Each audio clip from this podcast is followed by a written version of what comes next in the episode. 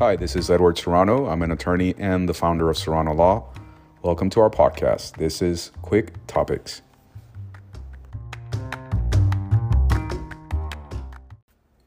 In today's Quick Topics, we'll discuss force majeure and force majeure provisions found in your service contracts. I think this topic is relevant today considering that we're still dealing with a pandemic that's affecting businesses nationwide. And lately, I've had many clients come to me with force majeure issues. That is, they're looking for a way out of their contractual obligations because, quite simply, COVID 19 restrictions and a number of other related factors prevent them from operating business as usual.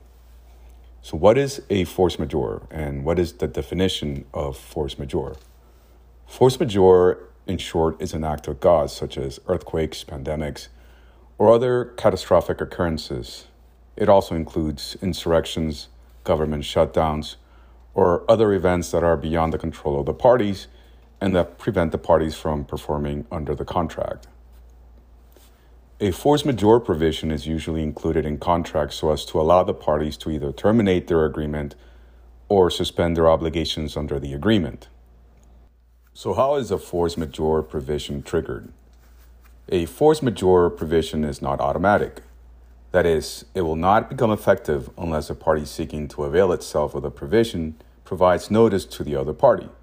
And you should be careful in ensuring you properly trigger a force majeure provision by providing the proper advance notice. For example, many times these provisions will require notice within a certain number of days from the event constituting a force majeure, and failure to provide notice within the prescribed number of days will render the force majeure provision ineffective. There are often exceptions to a force majeure provision, and one that comes to mind is in a situation where the party that seeks to avail itself of a force majeure clause knew of the force majeure event at the time the agreement was entered into. And in such instances, the party with the advanced knowledge of the force majeure event will not be able to enforce the force majeure protection for itself. Another exception are force majeure provisions that, although they may have been properly triggered by a party, the force majeure event may not suspend the payment obligations of the parties. And I see these often in commercial leases where, for example, a force majeure event will not suspend or terminate the tenant's obligations to pay the rent. And I do have a word of caution.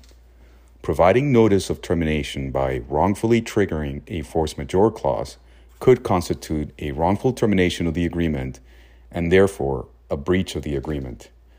So, if you wish to avail yourself of a force majeure provision, please make sure you contact us to see when and how to trigger a force majeure clause.